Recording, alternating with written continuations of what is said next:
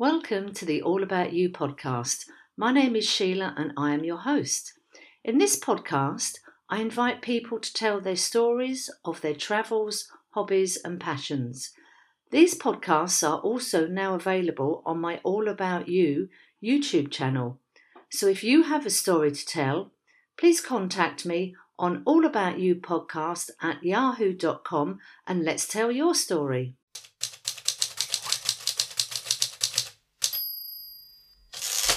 Welcome to another conversation on the All About You podcast.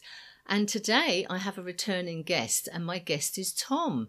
Now, Tom is a voice actor and he's back on the podcast today, but we're talking about his passion, typewriters. Tom, welcome back to the podcast. Glad to be back. Thank you. Typewriters. I don't think I've ever come across anybody before who collects typewriters. And we are sitting here looking at a spreadsheet with 23 typewriters. How did this obsession with typewriters start? Well, in the last podcast, I spoke of my friend Sean, who got me into voice acting. It's also his fault that I have all these typewriters. He had me come over one day. We're just hanging out at his apartment, and we watched this documentary with Tom Hanks about typewriters on HBO. And whatever reason it inspired me because I always like books and writing and, you know, fan of Tom Hanks movies and films. It's like, oh, I went down to the little antique shop and picked up a little Remington typewriter. It was some 1956 uh, standard. They made millions of these things. So oh, it's cheap. It was like $25. And I, I picked it up. It worked perfect and it was really cool. And then I went antiquing some more and then came back with like two and because they were like 25 and 50 and then before I knew it I was on eBay. It, it was like I needed an intervention. It was uh, antiquing Craigslist. And before I knew it I, I even picked up one on my way to Colorado when I visited my brother in law, you know, and brought it all the way back to Kansas City and ended up with 23 typewriters. Now, not all of them at the time were fully functional, and I ended up learning how to service and fix almost every one of them in some capacity, even if they didn't need it, because I would take them down clean them, put them back together, and all these things. I blame Tom Hanks for my obsession. It became an obsession of collecting one from every decade since the standardized typewriter. And I completed that task from the year 1908 through the year 1977. And that's where they all range. And all but one is a manual typewriter. There's one electric, and they all function now. I've used them all. My friend Sean joked with me. He was saying, What on earth are you going to do? Because at the time it was 27. What are you going to do with almost 30 typewriters? What is the matter with you? I mean, I get it. People collect things, but they're not small. They take up a lot of space. He's like, and nobody really uses those anymore. So I hadn't written anything in a long time. And I said, well, you know what? Here's what I'll do. He was moving to Florida and we were going to be moving to Spain. And I said, I will write you one letter a week for a year to justify these typewriters. And I'll use every, and I will use every single typewriter at least once to write you a letter. And it was like, yeah, right, sure, whatever. And I did. And the next year, I wrote one every month and then one every month after that. And it ended up being short stories instead. So this typewriter obsession turned into a writing thing because quite frankly, it was so boring. The first letter was like, Hey, this is what we did this week. How was your week? I said, Well, that's boring. So I just started making up stories and doing fun things with the typewriters where me, my wife, and my friend Sean and his wife were all characters in the stories, you know, just goofy things and fun things. And just had fun with creative writing. And I blame again Tom Hanks and Sean for doing that. And uh, I learned so much about typewriters. And to me, it's more like history, you know, and the fascination that something as old as a hundred years mechanically still functions perfectly to this date to create, if you wanted, a book. There's something very tactile about using a typewriter because they all sound different and the pressure and it's psychologically so much intent when hitting a letter, you know, to make a word. The creative process is so different because when using a typewriter, you don't get a squiggly blue line telling you that maybe you've chosen the wrong word or a red one trying to autocorrect what you've typed. There's no erasing. So you have complete freedom of creative thought without any interruption, without anything to remotely distract your chain of thought, which may have nothing to do with anything. But the nice thing is, I've, I've written these stories and come back and said, oh, that one little five word phrase that I gave up on for the rough, rough draft ended up being a whole nother story. You know, so you never know. Because if I'd done that on a computer, I would have deleted it or it would have been erased. If we go back to that first antique shop, when you saw that typewriter, what was it? Was it it's a thing of beauty? Is it it's a piece of history? Is it oh okay I've been thinking about writing a book. Maybe if I buy a typewriter that'll put me on. What was it that first that ah. first intrigue of the typewriter? The very first thing was when I was a child, we had an electric typewriter, a little Smith Corona electric typewriter with this little cartridge. You know, growing up, I'd always had to use a typewriter. Then I gave up on it. I wanted to start writing again, and I enjoyed it. I've been writing using a fancy pen, you know, fountain pens and things about our travels you know, that we'd started together, my wife and I, when we started traveling around the world. And it wasn't just the history, it was the history of it, which fascinated me, you know. It was also, I don't know, I guess I held a very romantic view. You see these photos of Hemingway with his typewriter, and all these famous authors are pictured with their typewriter there. So it was a bit romantic, but there was this art to it in my mind as well. The simplicity of the mechanics, you know, because I'm an I was an IT engineer. It was like a piece of art to me. There were all these little pieces that were very simple. It's just pulleys and springs and, you know, levers. You put it all together and it creates this thing that not only is pretty and beautiful to look at, but can create something beautiful to read at the same time, you know.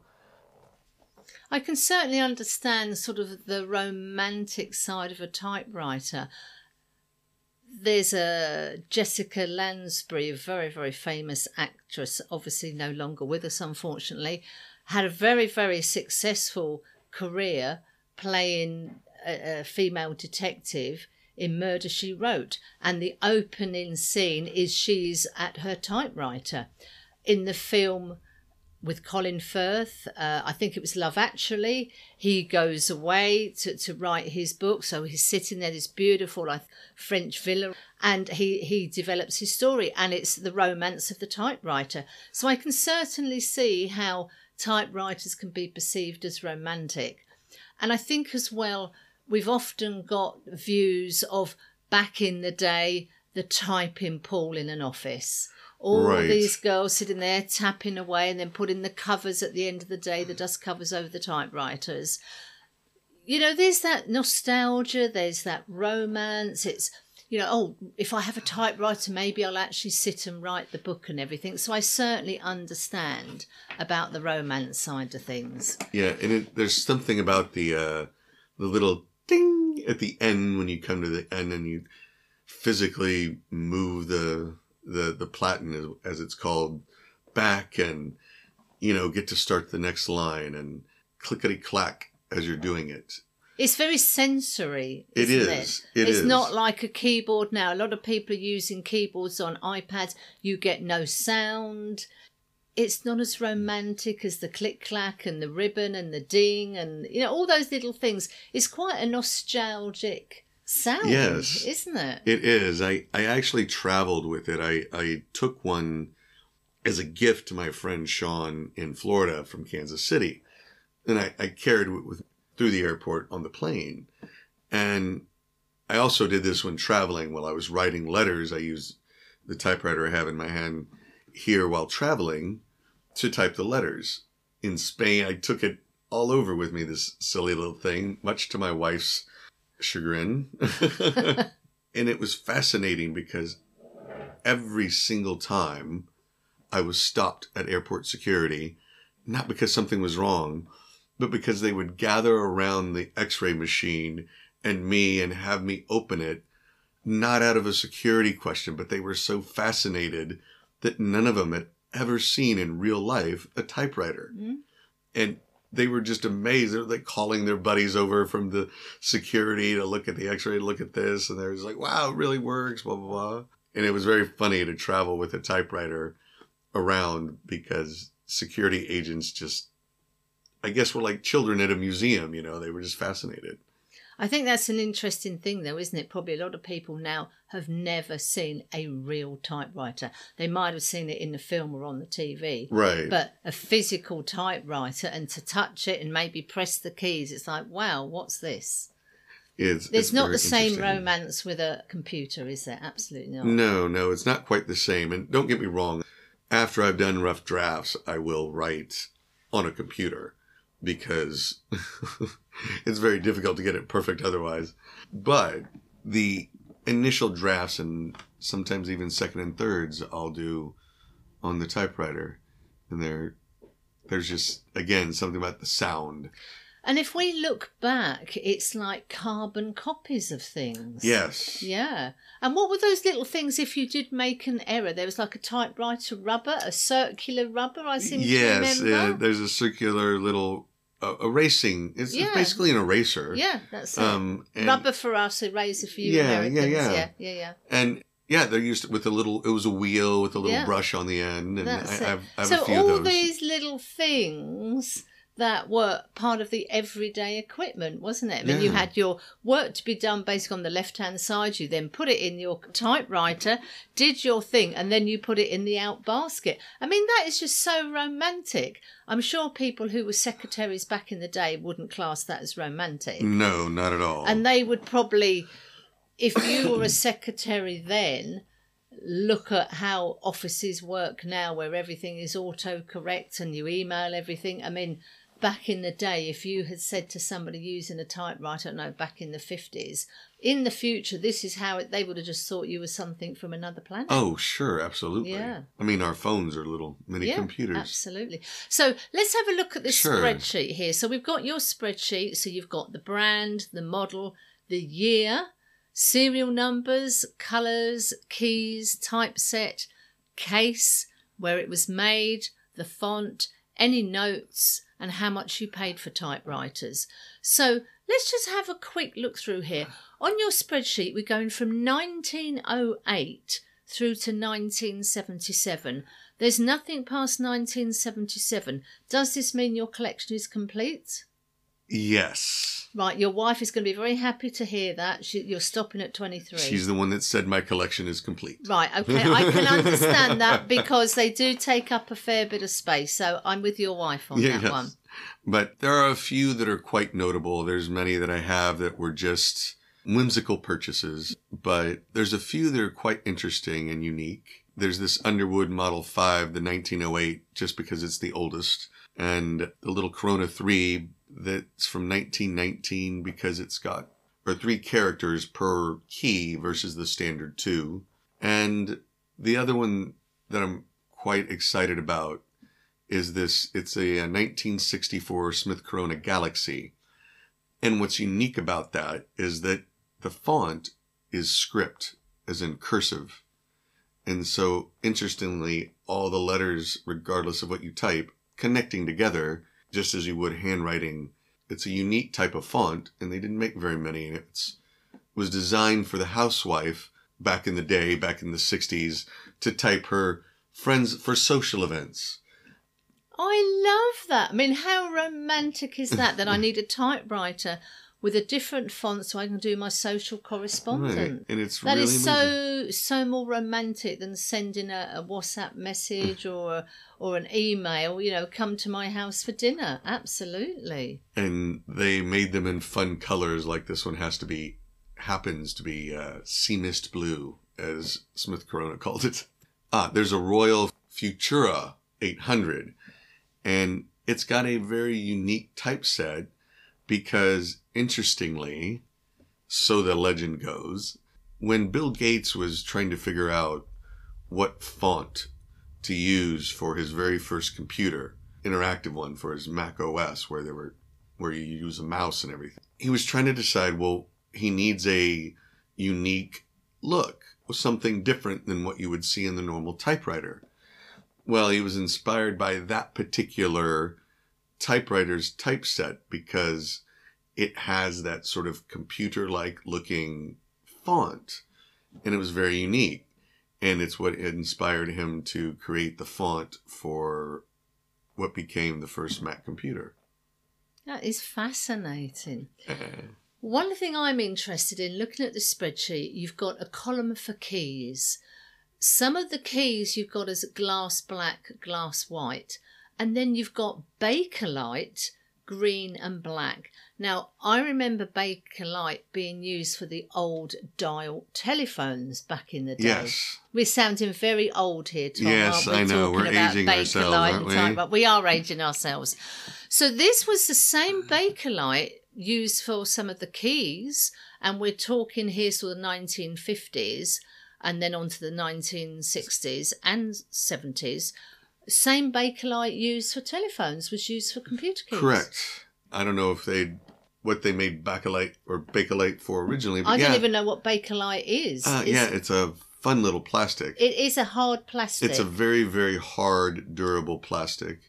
And they used it for everything back then. But obviously, it was a less expensive option when you're mass producing these things. You know, in the 50s and 60s, all these were extremely mass produced prior to the war, World War II, it was like basically after World War II, they just mass produced every.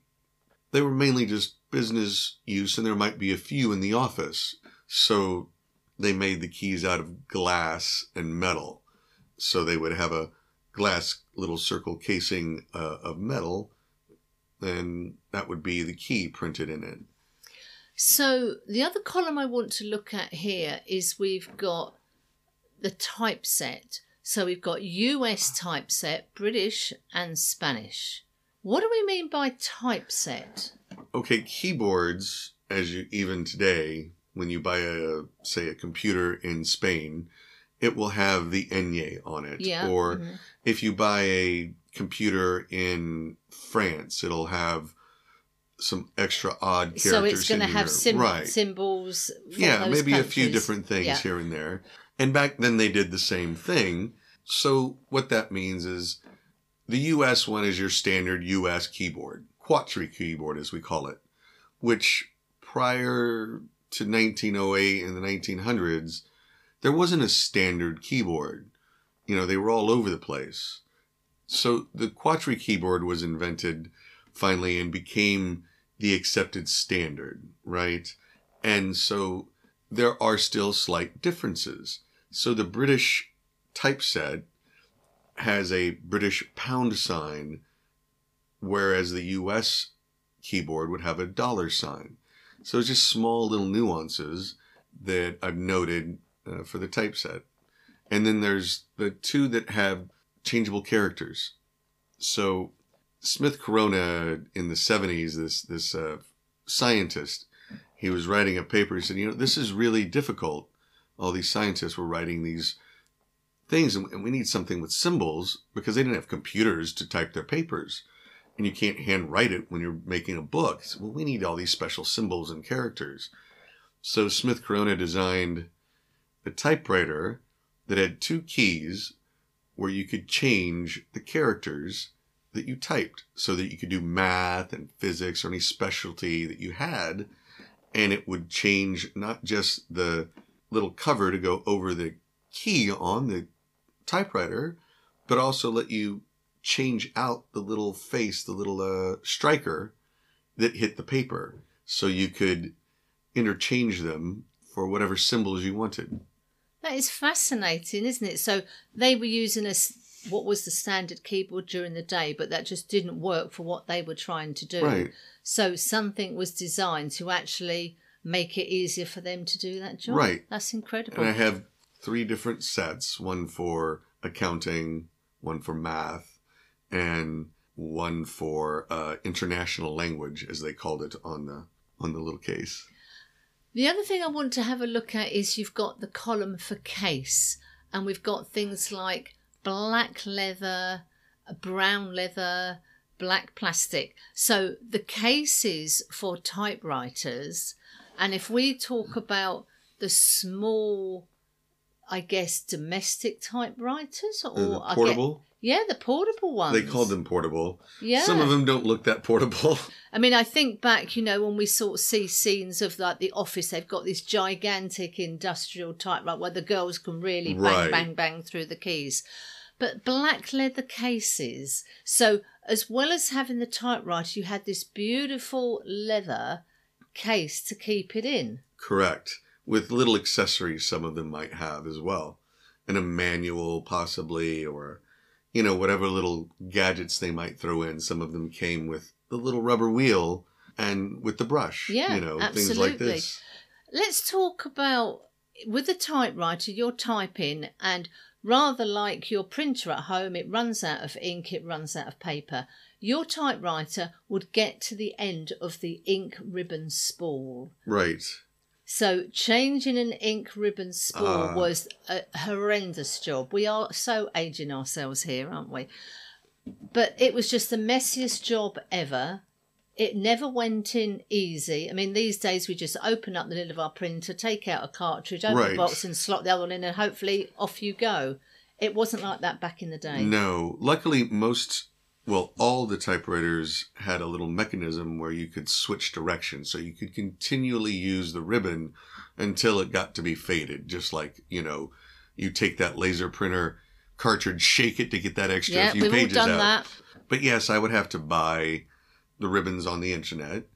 And then you have to hand spool, connect them, run them through the little, you know, wheels and gadgets like feeding the ribbon through so it'll hit the paper properly and then wrap it around the other side and your hands just get full of black ink and I'm thinking of like the typewriter ribbons where you have the black and the red. yes Did they originally only have black? They did. Originally, it was only black and red. And then as they started to move to more business use in offices and things, even in the early 20s, you know, uh, to use it for accounting or things like that, they would use the red, became a, a popular one because of that reason. Mm. You know, when it started to become common in offices for financial statements and, and keeping accounting records so that they could have something was in the in the red, so to speak. Are we saying then that typewriters were originally designed for sort of the, the home market and then they moved into offices or Quite the opposite. They were originally designed because of their cost, right? and they were new, and people were like, "Well, why would I pay all that money?" Because they weren't inexpensive. They were rather pricey up until after World War II. They weren't the most inexpensive thing to buy, so most people didn't have one. Now, a business could afford one, and it would make their productivity better for the secretaries and accountants and people like this.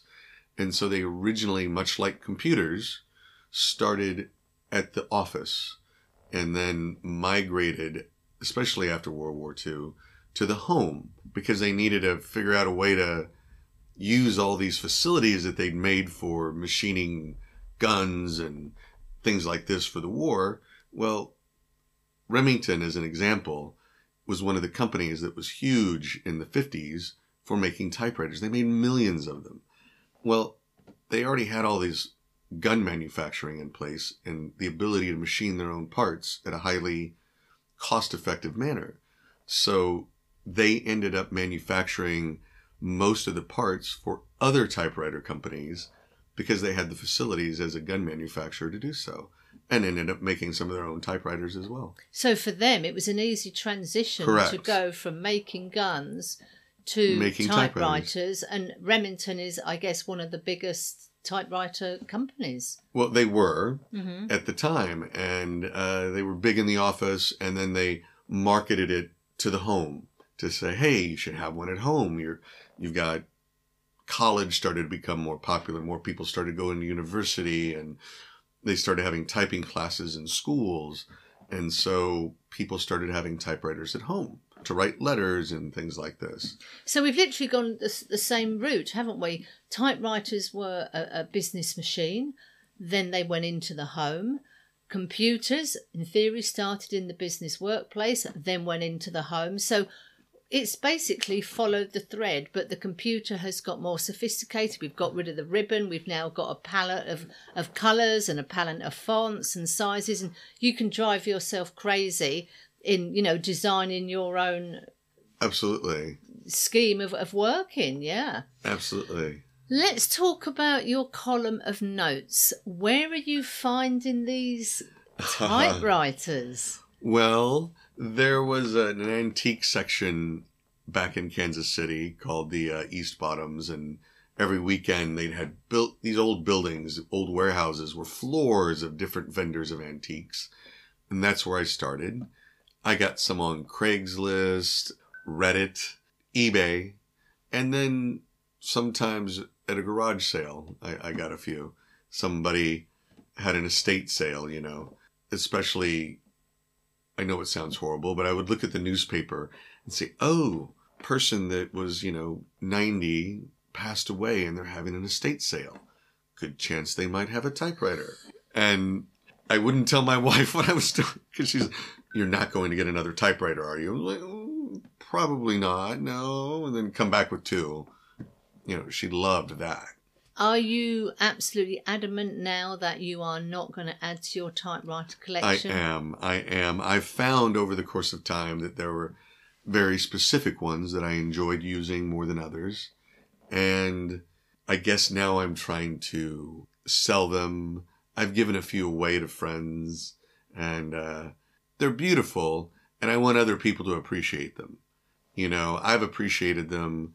I've enjoyed them a great deal. And my wife was quite right most of these are going to just sit there and collect dust. And to me, typewriters work best when they're used. The, the continuous use keeps all the parts from getting rusted and things like that. And she was she talked reason into me and said, uh, "You can keep a few. Why don't you just keep three? And we negotiated it down to about seven typewriters. I'll keep out of the twenty three. But yes, I'm working on either selling or giving the balance of those away because again, there's just there's just so many. I mean, I think if we look at it, you've had your romance with the typewriters. You've actually got down to like who are your favourites now, and you are prepared to send those others to a new home for someone else to appreciate them, and then maybe they will pass them on. Correct. I can't imagine anyone doing this with a laptop or a MacBook somehow. No. They no. just go to the graveyard. in Yeah, they the go to the bin, they go to the refuse Pile. So there is no romance whatsoever with it with a computer like there is with a typewriter. I really have no attachment to computers in the same fashion, even though I grew up, obviously, at the birth of the home computer. I just don't have that same attachment to it. The thing with a typewriter is when you type it on a piece of paper, it's permanent, doesn't go away. I feel very romanticized about the written word, but I'm a, a incredible fan of English literature and I just find it fascinating that once you put something down on paper, it's there forever. I think it's quite fascinating if we look at the standard keyboard of 26 letters, how many songs, poems, plays, books, articles come out of 26 letters. It is quite incredible, isn't it? It, it is. And know that the vast majority of 100, almost 100 years of literature were created on a typewriter. To me, and it still can be. All these 23 are fully functional and able to be used. I don't know. I, I feel very lucky and I feel like I'm touching history when I use like the Underwood that's from 1908. I just imagine in my mind what other people use this and what for and where. It's over a hundred. It's a hundred and ten years old. What hands have touched this typewriter? And that's sort of how I feel every time I use one that's older like that. Is who worked on this? What may have been written with this? Oh my god, I think that is just absolutely fabulous. It's just I'm using a piece of equipment. Who and what has gone before on using this machine. That yeah. is absolutely fantastic. And and to know that if taken care of properly, with minimal effort, quite frankly, it might still be able to be used a hundred years from now quite easily. I must admit, I do like the thought when I'm reading a book, this book has been written and bashed out on a typewriter as opposed to click clacked out on a, on a MacBook or something like that. It's not the same romance, isn't it? It's interesting having this conversation we keep talking about the romance of a typewriter, whether it's things that have been written, how they were designed, the lifestyle back in the day. There's a lot of romance to there, a typewriter. There is, and, and it's not just the literature part, like I mentioned before, the engineering, the mechanics, and the design. And they're all a bit different. You know, I have some made in West Germany, and they run as smooth as the day they were made and the Remingtons still run perfectly, and they all feel a bit different when you type with them. They all strike a bit different. You different pressures that you must put on different typewriters, and it's just uh, they're quite personal. They're each unique, and they have their own feel and and characteristics. You know, they're their own personality. Each one of them are. I think this has been absolutely fascinating conversation, Tom. I mean, I have learned so much about the world of typewriters. And, and I just think it's fantastic. Thank you so much for being a guest on the podcast and taking into, us into the romantic world of the typewriter. Well, you're quite welcome. I hope you enjoyed the conversation. Please subscribe on whatever platform you are using. It is free, and if you would like to tell your story, please contact me on All About You podcast at yahoo.com and let's tell your story.